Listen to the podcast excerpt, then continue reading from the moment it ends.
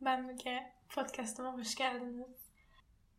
O kadar uzun süredir kaydetmiyordum ki kayıt uygulamam silinmiş yeniden e, yüklemem gerekti.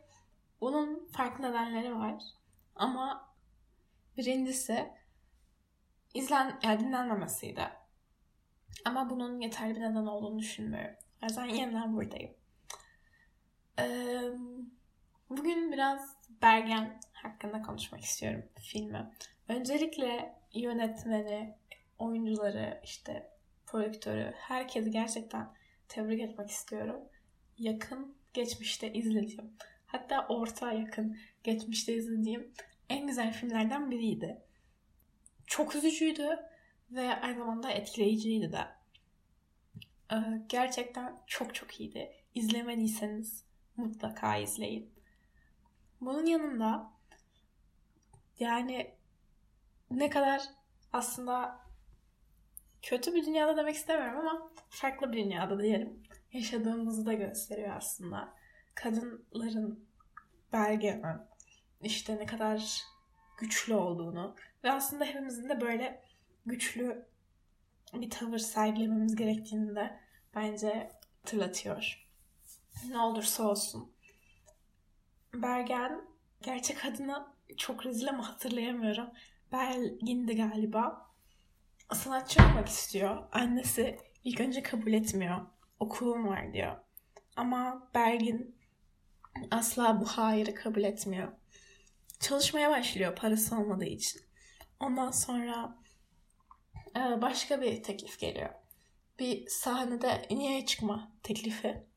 Ve bu teklif de yine e, hayatını yaşamak için gittiği bir doğum günü partisinde bir pub gibi bir yer, bir mekanda şarkı söylediği için ona geliyor. Ve annesi yine teklifi kabul etmesini istemiyor. Ama Bergin, Belgen, konuşamadım. Bergen kabul ediyor.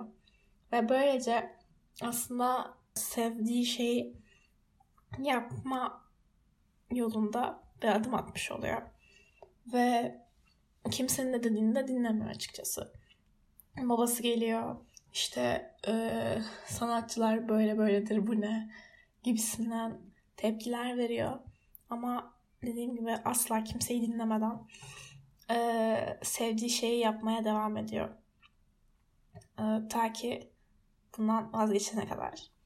E, çok detaya girmek istemiyorum ama e, sevdiği şeyi yapmayı terk etmesiyle beraber gelen e, farklı şeyler hayatını gerçekten zindana çeviriyor. Sonra bundan ayrılıyor ve güçlü bir kadın olmayı seçiyor. Gerçekten herkesin ama özellikle bence genç kızların ve kadınların izlemesi gerektiği gereken bir film. Ve ders çıkarılmalı bence.